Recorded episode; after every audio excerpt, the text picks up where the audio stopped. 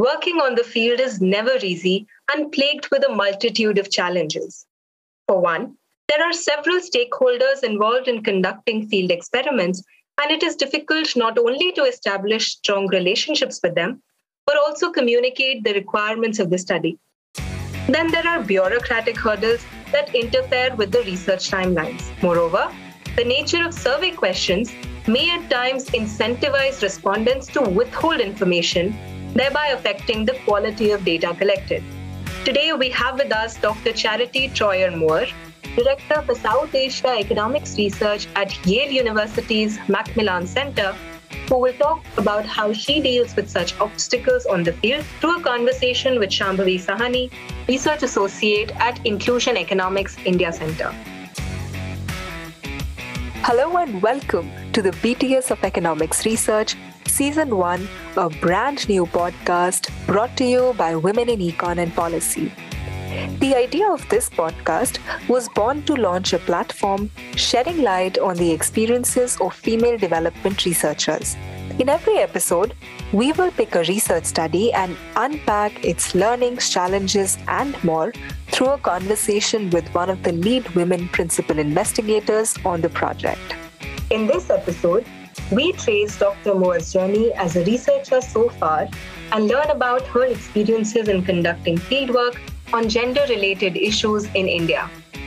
We also dive into her research paper titled On Her Own Account, How Strengthening Women's Financial Control Impacts Labor Supply and Gender Norms, co-authored with Erica Field, Rohini Pande, Natalia Rigol, and Simone Schaner, to understand the challenges in carrying out field surveys. So without any further ado, let's get started with this episode. So how did you start your journey as a development economist, and how did you get involved in fieldwork, and specifically fieldwork in India? Okay, all great questions. First of all, thanks for having me, Shambhavi. It's great to speak with you. And it's kind of fun to have a conversation that's not entirely about work, right? So, yes. But aligned adjacent to it. So how did I get started as a development economist? And then how did I end up doing fieldwork and fieldwork in India? My path was really a meandering one, where I had no exposure to development economics or even to economics as a kid.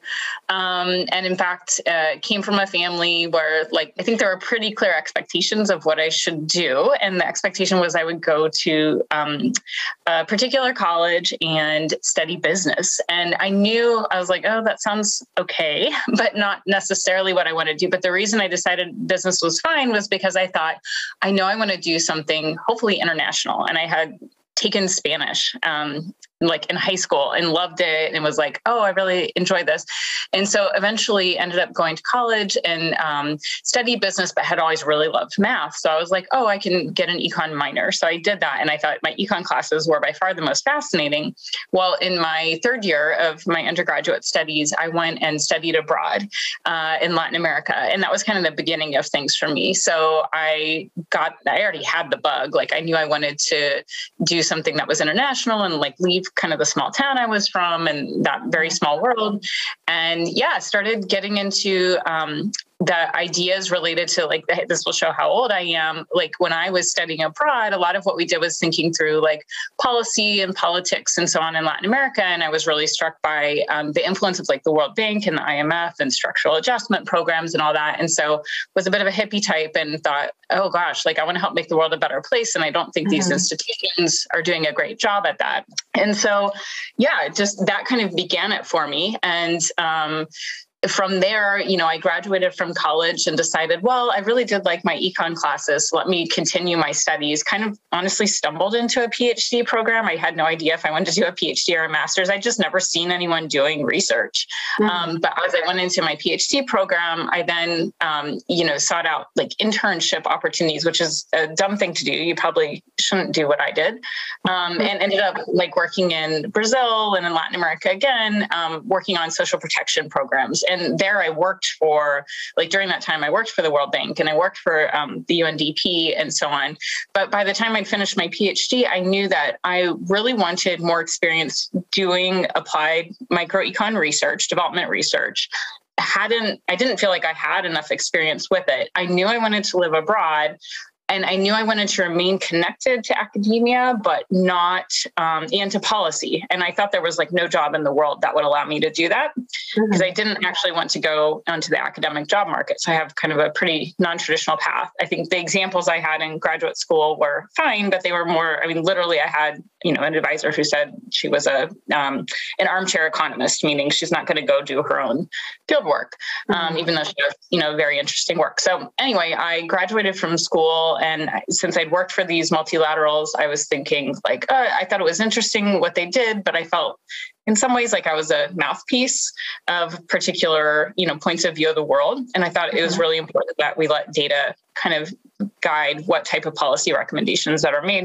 And I really wanted to continue to use my academic training because I loved getting my PhD and I loved reading papers and studying and so on.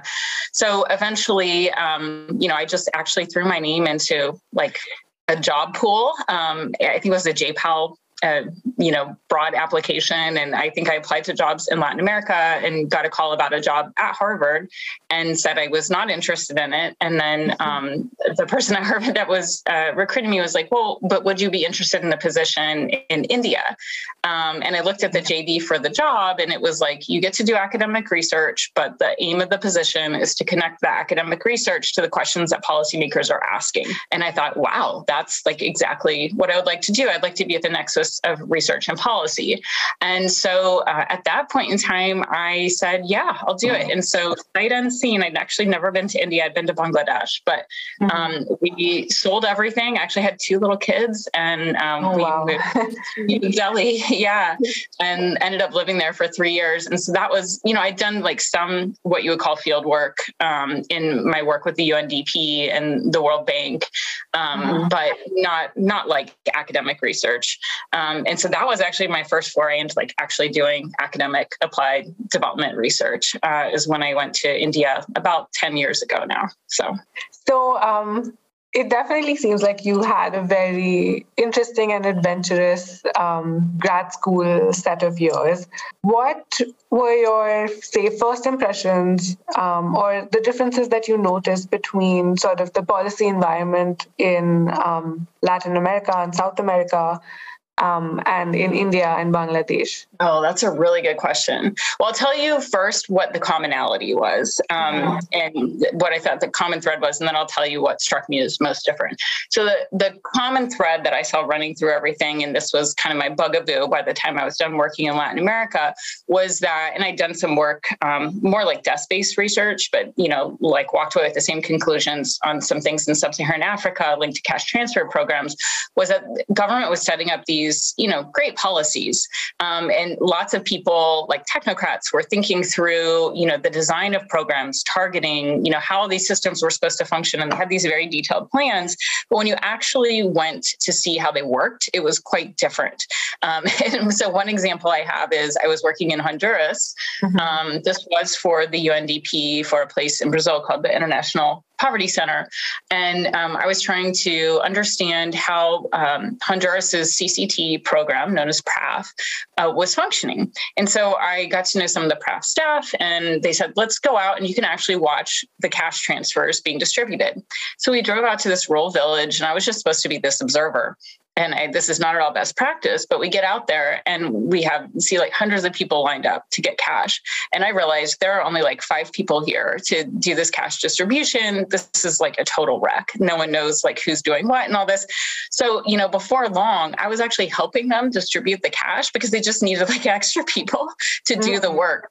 And so that, you know, like that sort of thing was really striking to me to see like, okay, on paper, this program is supposedly great. Like it's having these international evaluations being done. Everyone's talking about the impact, but when it comes to like actually even delivering the cash, that's just such a massive undertaking that, you know, the government employees themselves are like so strapped. It's very difficult to even do that. Right.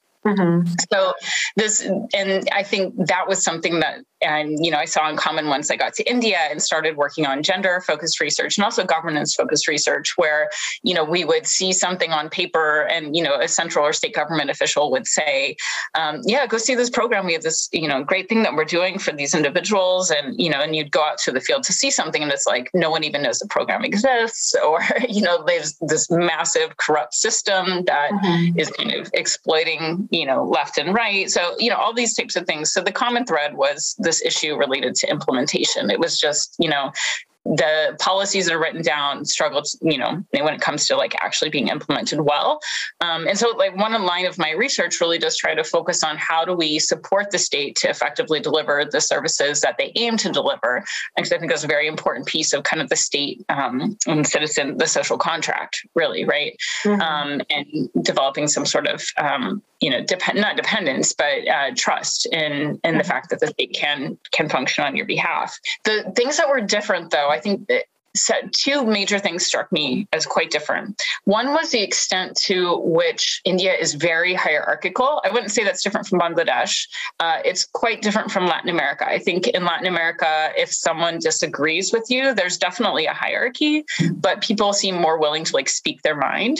Whereas in India, I think people tend to defer to the hierarchy, even if they see, say, the person that maybe is their supervisor or several levels above them has no idea what they're talking about. They can tend to be kind of yes men and women and just go along with things.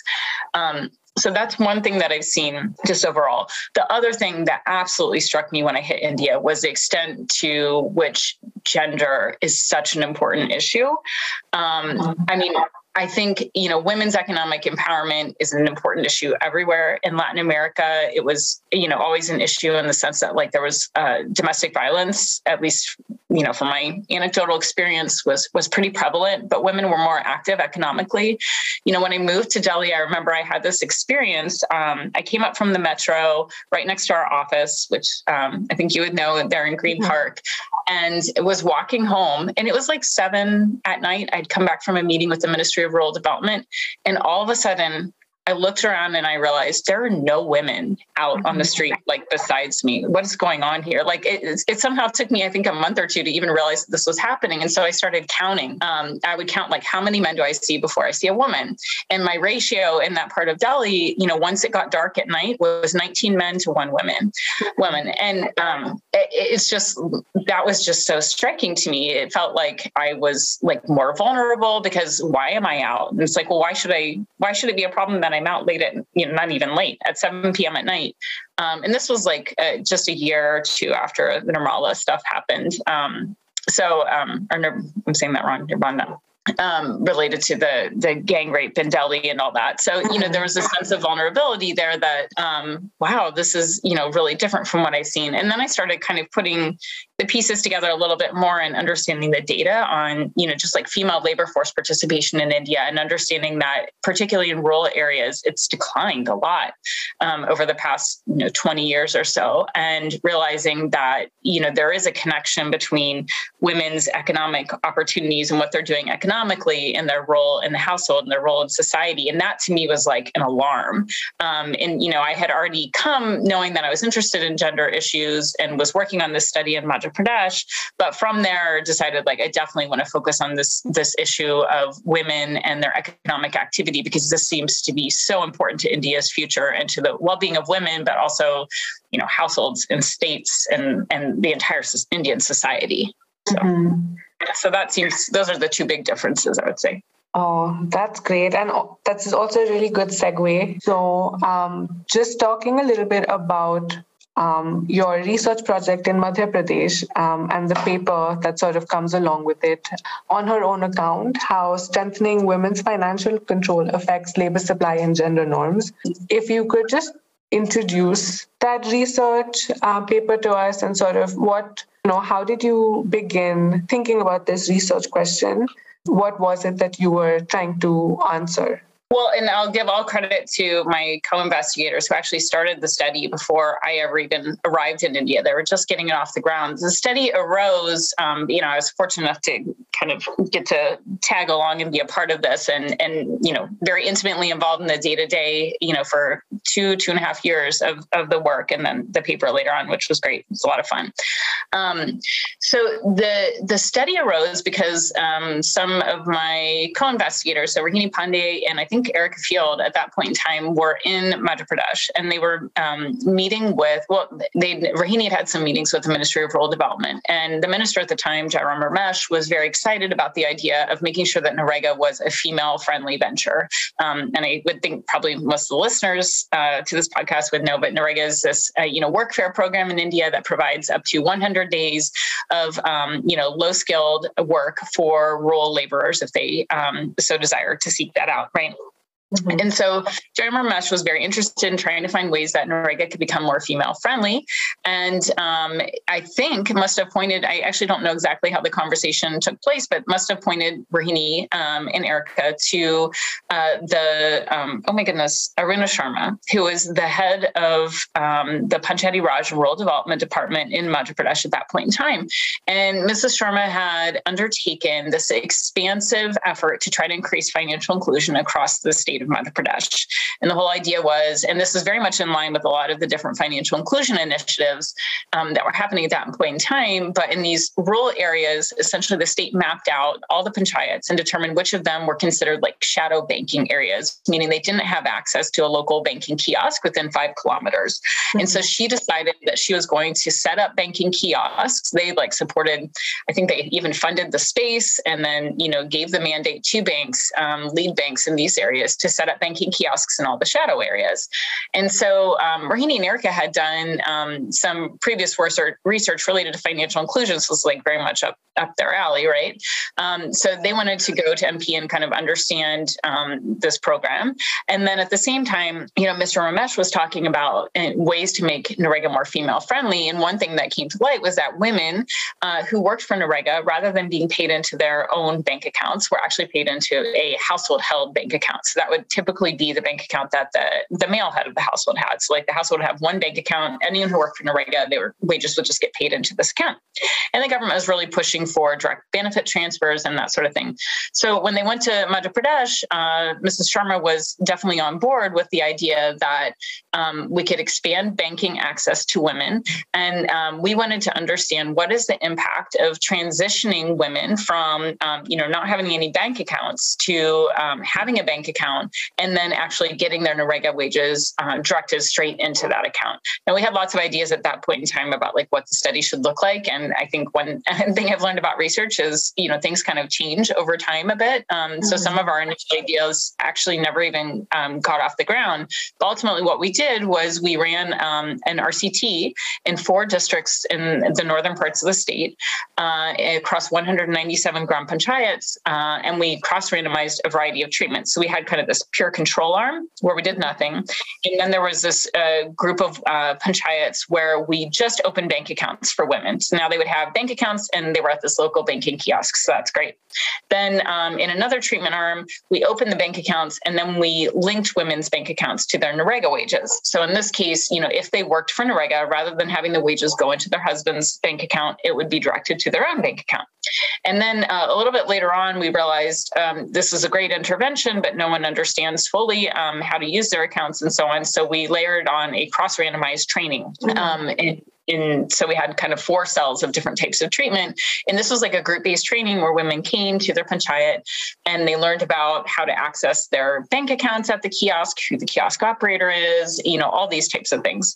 And so ultimately we collected data about a year after we had finally rolled all this out. And speaking of implementation, it was quite difficult to actually implement that intervention. We were opening bank accounts for women and many of them did not have documentation.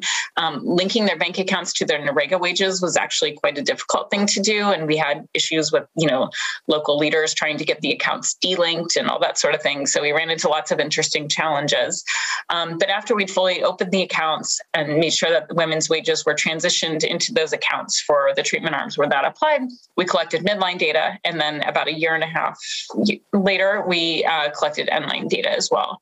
So kind of the high level takeaways from the study are really focused on this comparison of women for which we open bank accounts, sent NREGA wages into their accounts, and did this training for women. So it's like our most intensive treatment arm. And we actually ended up primarily comparing them to women that we just opened bank accounts for, but most of what I say applies to like the peer control as well. Part of the reason is because, again, you can't predict everything that happens prior to your work, and essentially PMJDY came in after that, even in control areas, and women got bank accounts. So it just kind of changed what the baseline was that we were looking at. But what we found is, these women that we had this most intensive treatment arm for, they were more financially included and had like higher measures of financial empowerment, which is great. That's what we were expecting. And then what we saw is these women worked more, but they didn't just work more in NREGA. They also worked more in the private sector. And that was a bit of a puzzle for us because we thought, standard economic models would suggest that maybe they might work more for NREGA if it's more remunerative, right? And they were receiving a higher cut of their wages.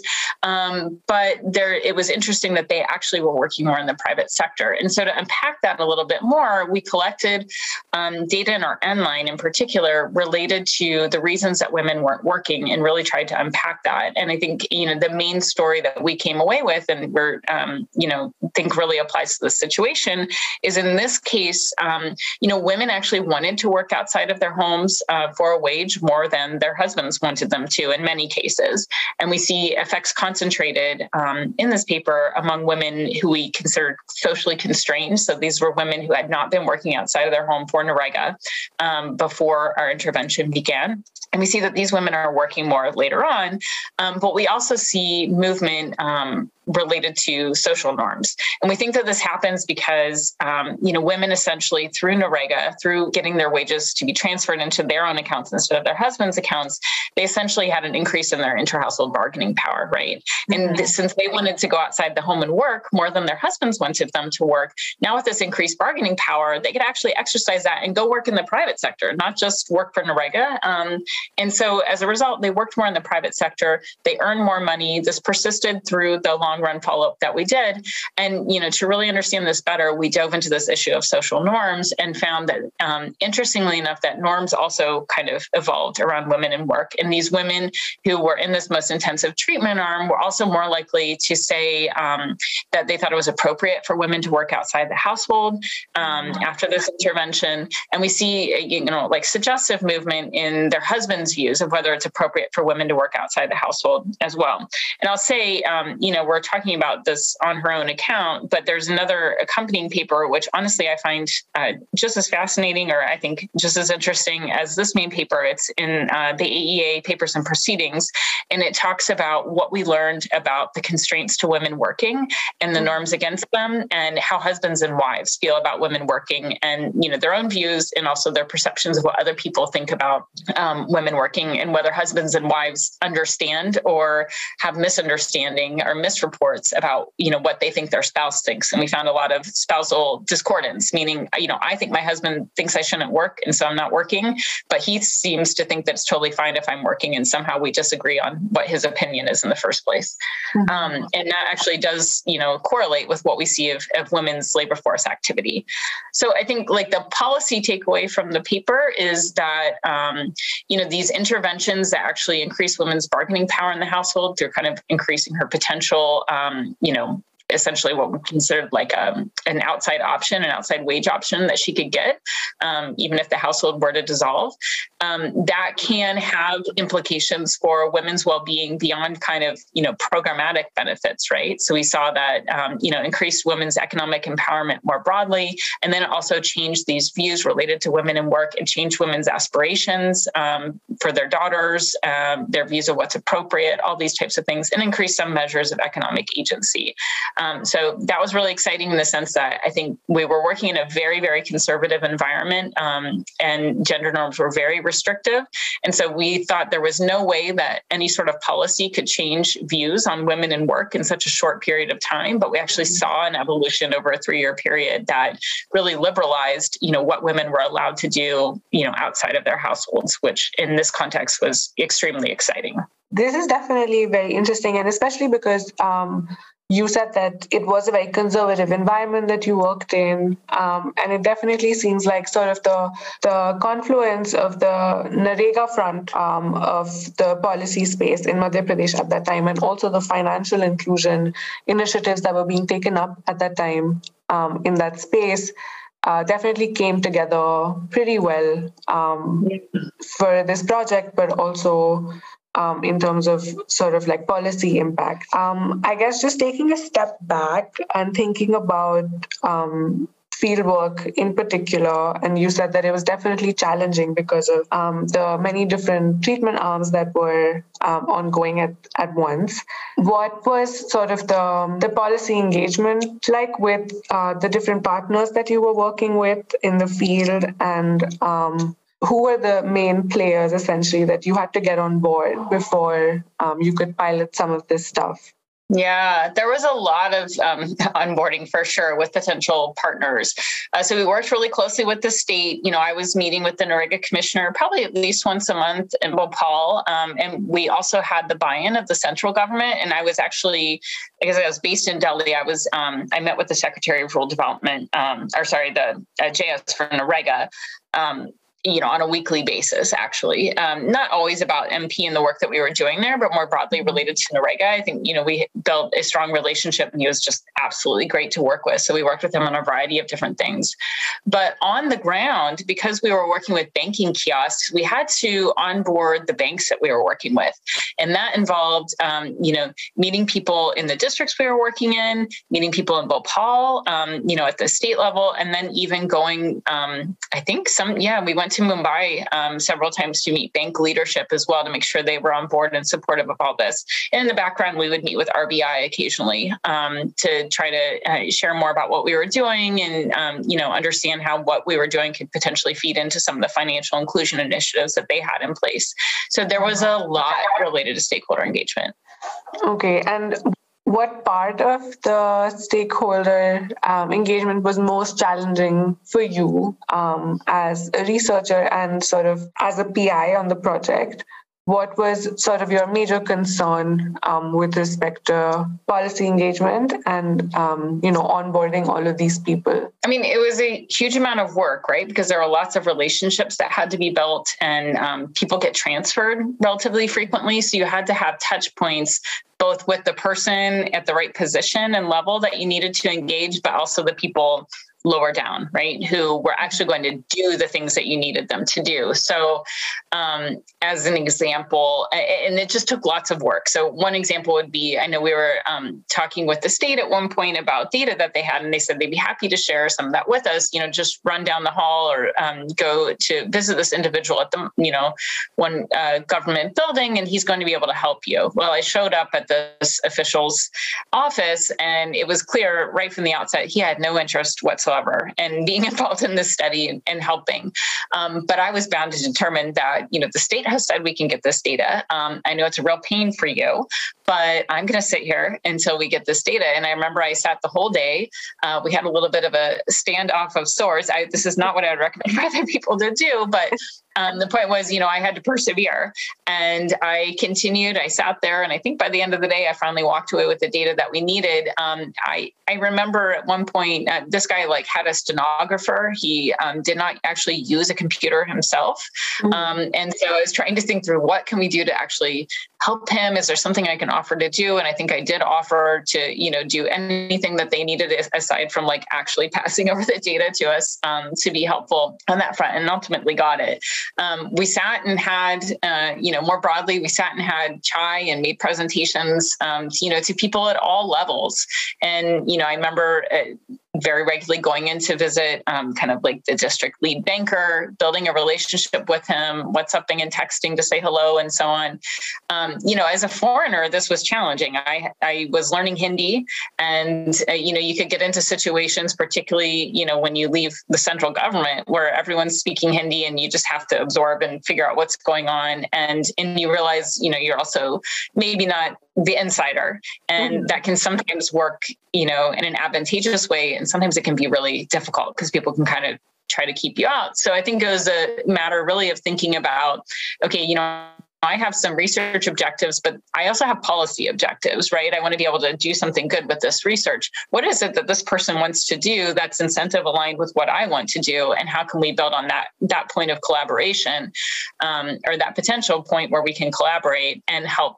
How can I help them see that we have shared interests? And I think that's kind of the point that I would work from to try to, get sign off for letters and, data and approval to do lots of different things. We even were going into block offices and sitting with, I think it was a block, they didn't have MAS officers, but anyway, the individuals that would do the linking of NREGA accounts, we had to, work with each block and district office and multiple times, and ultimately had someone sitting in the block office working with them to support, this intervention. But it really was, what do we need to do to get this done? And we were kind of willing to do whatever it took. It was definitely not easy at times. Mm-hmm. Yeah, I actually find that very interesting. And also I know now that you speak very good Hindi. From just the scoping visits that I've accompanied you on in India. But I feel like you have a very unique sort of insight into fieldwork in India, not only because you've lived here, but also because now you speak the language and you have a very good understanding of what the concerns might be from government officials, whether it be with respect to handing over data or just generally, talking about the work they do. How have your sort of experiences shaped not only your sort of expectations of fieldwork in India, but also when we think about RAs and other people that are essentially in the field, continuing some of these relationships that you've already built and, taking forward projects in the field. What are your sort of expectations from RAs and other field teams, knowing the challenges and knowing how some of these interactions with officials pan out? Yeah. Well, there are lots of potential potholes, right? When you're interacting, say, with government officials, one is that they suck you into doing their, whatever it is that they want done. And, they're trying to use you and your time. And I know that's something that, RAs can definitely get pulled into really easily. Like, oh, we'll do this for you, but we just need you to do this for us. And all of a sudden, this happened with an RA who's now a PhD student.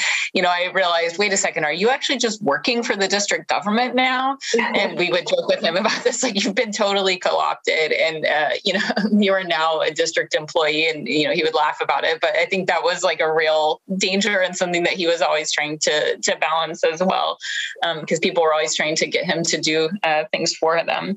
Although I think I've, done a bit of the same. I think the other thing to think about is, I recognize that the position that I had, and by the way, my Hindi's horrible and it's embarrassing. So I appreciate you saying that, but it's very generous. But, in some ways, like I said, being an outsider was advantageous because you seem like, you're noticed and maybe people take you seriously. But there are also times where people don't take you seriously at all. And I think based on those types of experiences, I recognize that maybe sending someone who's early in their career into a senior government official, one, it's super intimidating, right? Mm-hmm. And two, they may or may not be taken seriously, even if this was a very thoughtful, articulate person. It's hard sometimes to get the time of day and to get the attention that you need for a particular study. So I try to keep that sort of thing in mind when working with our staff, because, I know it's maybe I've had an advantage. And so it's, easier said than done sometimes, go into this office and make sure this happens. But so that can be kind of tricky.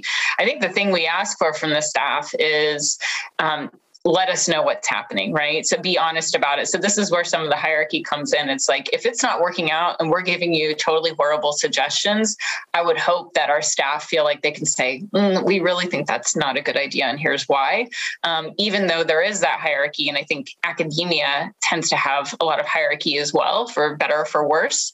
But I think, yeah, what I've learned is you should trust people who are on the ground, and they're dealing with things firsthand that when you're farther away, it's very hard to understand exactly what's going on. And so having a good deal of trust in the people that are doing that work and respect for the fact that like they're working very hard, I think that's at least a motivating principle that I try to abide by in the day-to-day, and I hope is helpful to our team relationships.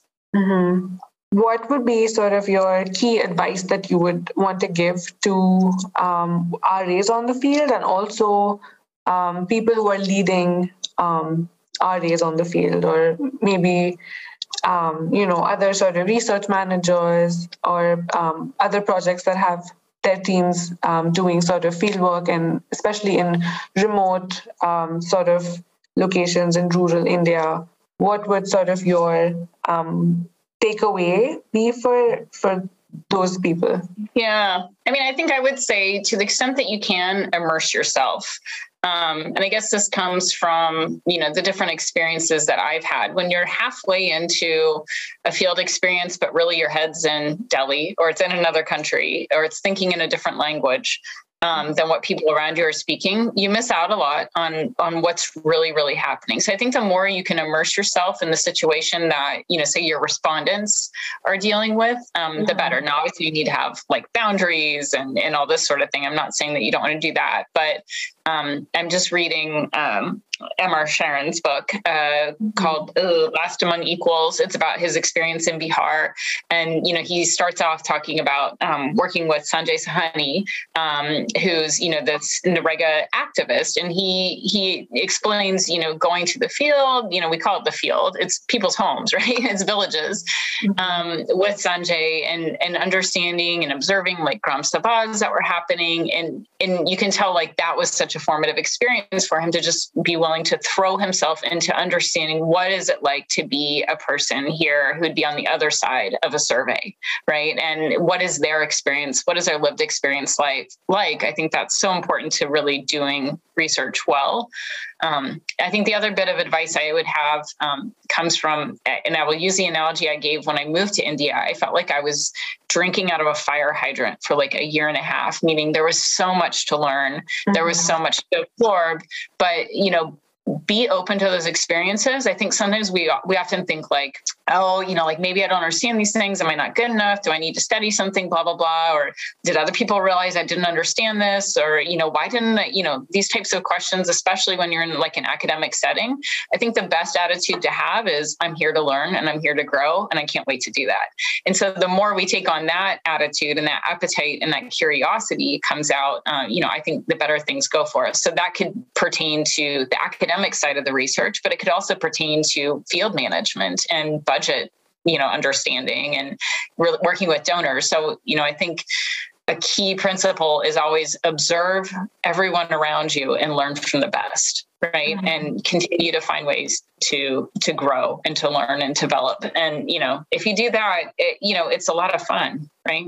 Yeah, no, that definitely sounds like great advice. And I think a lot of the RAs that I also work with currently at Inclusion Economics, we do try and do the same thing as much as possible, immerse ourselves, try and understand the people that were around and try and understand their problems and try and think about how we can sort of work towards with our study, but also within the organization, what can we bring back to the PIs or other researchers that we learn about that might, help the people that we're with, but also allow us to do good research and collect good data. Mm-hmm. And just sort of one last question about the paper that we were talking about and this particular project. What would be something that you would do differently if you were doing a similar project again, let's say in Madhya Pradesh or somewhere else? And is there something unique about the experiences you had on the field or with this project that has stayed with you? What would I do differently? I think probably I would have, so the study started in a real rush. And as a result, I think some of the systems that we needed in place were not in place. So what I would do differently is set those systems up ahead of time, which some of you know we're like real sticklers for systems at this point. I think it's because we've been burned. We've learned our lessons and we've gone back and been like, how did we actually do this? Or yeah. And even in like the implementation and the day-to-day, you know, just different things, mishaps happen. It's like, okay, if we would have planned ahead, this could have been avoided altogether. Mm-hmm. So that's one. And sorry, what was the second question that you asked? Is there something unique about this particular project or the experiences that you had that have sort of stayed with you as you continue to do more and more research in India? Yeah, definitely. So one thing that sticks out is you don't necessarily know what the data is going to tell you just by anecdotal experience, because sometimes it feels like you know exactly what the result of the intervention is going to be when you go and you talk to a few people. And I think we, having worked in this part of Northern MP, I mean, it was so conservative. Women's mobility in particular was so restricted. We did like focus groups and we're just trying to understand what life was like for women. And they just spoke so openly about abuse and violence and this sort of thing. And this was like even after our intervention. And so I think we walked away feeling like the environment is so constraining for women, and the mindsets that they have are just like so immersed in this idea that they're inferior. There surely nothing could affect it. And yet when we looked at the data, it was abundantly clear that the intervention had actually, you know, changed views on women in work in particular. And so I think that was so exciting to see. And I, you know, we had walked away from field visits kind of pessimistic about our ability to affect any sort of change, given the conservative views that were so prevalent among both women and men.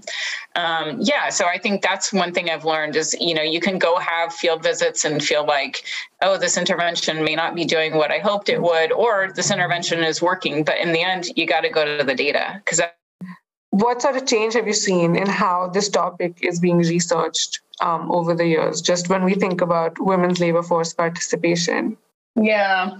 I mean, I feel like sometimes I'm a little bit sad about the research about female labor force participation in India because, and, you know, I'm not the only one who said this. I agree. And I've heard other people say kind of voice similar sentiments. And it's that we tend to circle around and around the same set of issues. And we know at this point, the reasons that women are not in the labor force and the challenges to that. And so really what's needed is, you know, some things to jumpstart some of the underlying challenges that are keeping women out, right?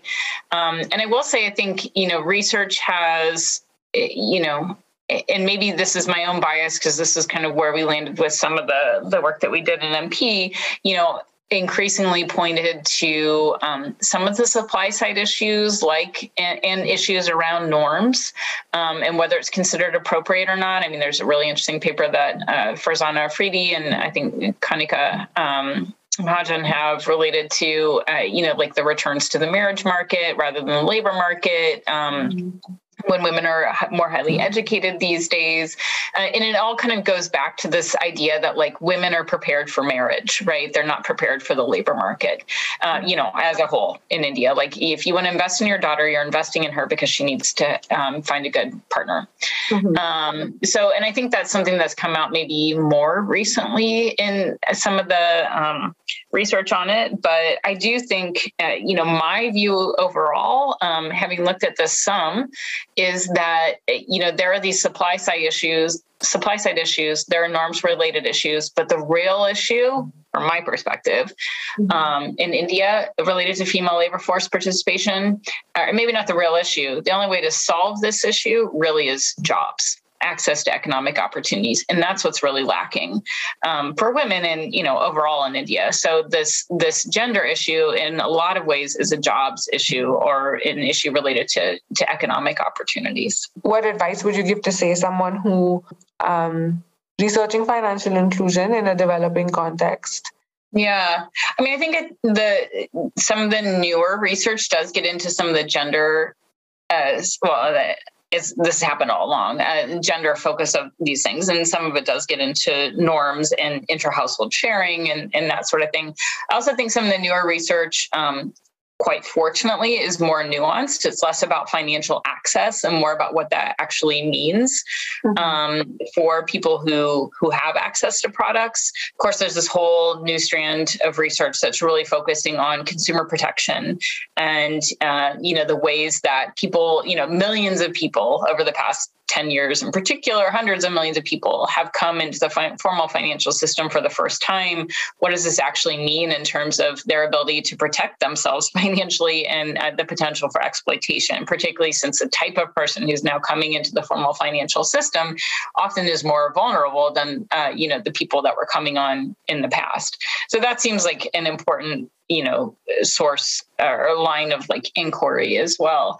I think the other thing is financial inclusion to what end, right? Is financial inclusion truly an end in and of itself, or are there broader objectives for, trying to help people facilitate formal means of accessing finance and credit and, storing savings and that type of thing? And I think that to me has always been kind of the bigger question. I think it's kind of similar to me in some ways, the question around women and their mobile phone access, right? So there's this gender gap in mobile phone access in India and in lots of places in the world, and not all places. In some places, women are actually more likely to have a phone than a man. But, a lot of donors, they want to close this gap because they think that access to mobile phones is going to be very important to access jobs, information, finance, all these types of things. I think the answer to that question is yes, if mobile phones are important to that, then yes, we should definitely close that gap. But closing the gap alone is not necessarily sufficient to actually empowering women, say. It may be how women are actually able to use the phone and so on. So I just think, thinking through those broader outcomes, what is it we're really trying to move and to improve for women or just more generally for people who access finance? That's an important thing to be thinking through always in the research. Or is there something that researchers and donors should also be aware of when we try to collect this kind of data for the first time in the field? Yeah. Well, if I take, two areas that I think are interesting, one is related to, maybe norms around financial access or even gender norms as they relate to financial inclusion or financial usage, and this issue of exploitation, right? Both of those things are really difficult to quantify, in part because it's very hard or not in someone's best interest to want to articulate maybe their particular views on a social issue, or say you're, some sort of banking kiosk operator and you're overcharging someone. You're not going to want to tell anyone that you're doing this, right? Mm-hmm. Generally speaking, although we've also spoke with some very forthright, corrupt individuals in the past. But, so I think it's exciting in the sense that this is an opportunity to develop some new approaches to understand some of these challenges to, say, financial inclusion, and I think with the work that we did in Madhya Pradesh, one of my colleagues, Natalia Rigol, spent a huge amount of time developing and piloting norms-related questions that included, direct questions, but also vignettes, trying to understand, one's own views versus other people's views and the extent to which other people's views even matter to you. And so there are many, many interesting questions that have come out of that sort of thing, whose views matter to me in terms of what I think is normal and good in the world, right? Mm-hmm. If I'm a rural woman in India, am I thinking about my mother-in-law? Am I thinking about what my husband thinks? Am I thinking about other people from my caste, or is it something different? So there are lots of interesting questions related to that type of topic that need to be understood better.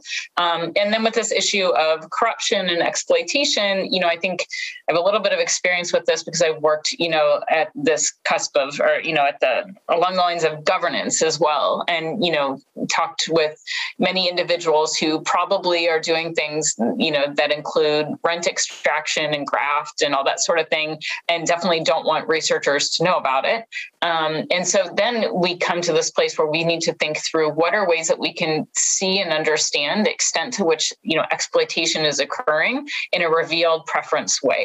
So, and I think one of the studies we're working on, Shambhavi, this is, we're thinking about how can we use like mystery shoppers to go and understand if people of different types of people, whether it's by gender or maybe even other dimensions, are being treated differently by a kiosk operator in terms of like fees that are being charged and that sort of thing. So those types of field interactions, I think, are super interesting and kind of at the frontier and will help us really begin to understand how to ask and measure these types of concepts that we think are really important.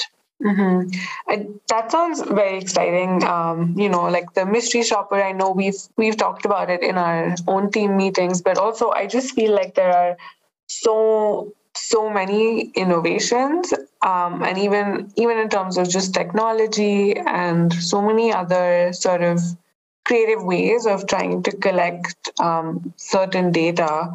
What do you see sort of as the future of field research, and what are you most excited about? Oh gosh, well, I do think a lot of new applied research does interesting work. I think I'm most excited about work that I see that brings together like innovative approaches to collect data on topics that are difficult to measure and then links it back to kind of economic models of how the world works. So I am one of those people that think that, I'm not a theorist in any way, but I do think theory is really important to like framing how we view the world and interpreting how we view the world. And I think it's really fun to do, in the few minutes that I get occasionally to take a look at models and stuff. So I think the most exciting work really does kind of try to bring all those different strands together to answer kind of big picture questions framed around, principles of how the world works, but then uses innovative data collection methods. So and that can range from lab in the field to things like mystery shoppers to administrative data to, one example we have from another study I work on, we use information, what we call data exhaust from a government program. So that's essentially like timestamps of when people are actually logging into government systems to do things rather than having a system that logs, yes, someone checks, yes, this is done. We're getting like the metadata that confirms that something is done rather than somebody saying, I actually did that myself, right? If that makes sense. So every time they're logging in and taking a step, that's the data that we're collecting. And we also get to collect information from like how they're using, particular websites and apps that we've set up and all that type of thing. So I think kind of bringing together all these different types of information to try to paint a coherent picture of what's happening on the ground is super exciting. Mm-hmm, mm-hmm. And I know we touched upon this a little bit before, but what do you see as the frontier of gender and policy research today? And where do you feel like sort of the market for this type of research is saturated already? Yeah, well, I definitely think the why aren't women working question is like pretty well hashed out. I think unless you want, or you can say something about how to address the issue, that's like where I think there's value in the research as well. I think the questions related to norms and unpacking and understanding that a little bit better and how that relates to inter-household bargaining is also a super interesting area of research. I do think when it comes to women's labor force participation in India, we have a good sense of it's not that there's nothing else that can be said on it. I think there are still things that can be said on it, but there are lots of papers that look at secondary data and kind of say largely the same things. So I would not encourage someone to write another one of those papers. I've written one of those myself. So, it was a useful exercise to kind of understand the situation. But beyond that, I think, it's valuable to start testing solutions. I think the most interesting stuff is on the supply side, but probably the most impactful stuff would be more on the demand side. and finding ways to like really draw women into the labor force. And maybe some of this goes back to this question of to what extent can the state intervene to change this? I think, you know, the government has invested in this massive NRLM infrastructure, right? Where women have formed these credit collectives. And now the big question is, how do we link them to the economy? And so I think if anyone, you know, outside of the private sector is going to be able to do this, it's obviously the state. And so, you know, one big question I have is, can the state do this successfully? Can they really generate economic opportunities that have multiplier effects and can do more than, you know, kind of marginal movements here and there? Because I think what India needs is more than margin. They need something pretty significant. You know, places like Vietnam and China and Bangladesh, you know, they had that private sector engagement that really was important for women and for their labor force participation, and then, you know, their broader outcomes as well. And India just hasn't had that. And, you know, segment or sectors like the garment sector have, you know, grown, but they still just are nothing compared to what, you know, some of the East Asian countries and I guess Bangladesh as well has been able to achieve. And so I guess the question is, absent that sort of you know, private sector movement, you know, what's going to happen to actually turn the situation around for Indian women? It's probably going to come from a group like NRLM. And given everything you just said, what would your dream sort of research project look like, if you would like to divulge, but also just in terms of thinking about how you might want to set up a project that might answer some of these questions? What would your sort of dream field exercise or research question entail? Yeah, I think I have some general ideas and topics. I unfortunately have had so little time to think about this recently, but I have a whole list and pages of these ideas that I always get when I'm in the field. So that's where it all comes from.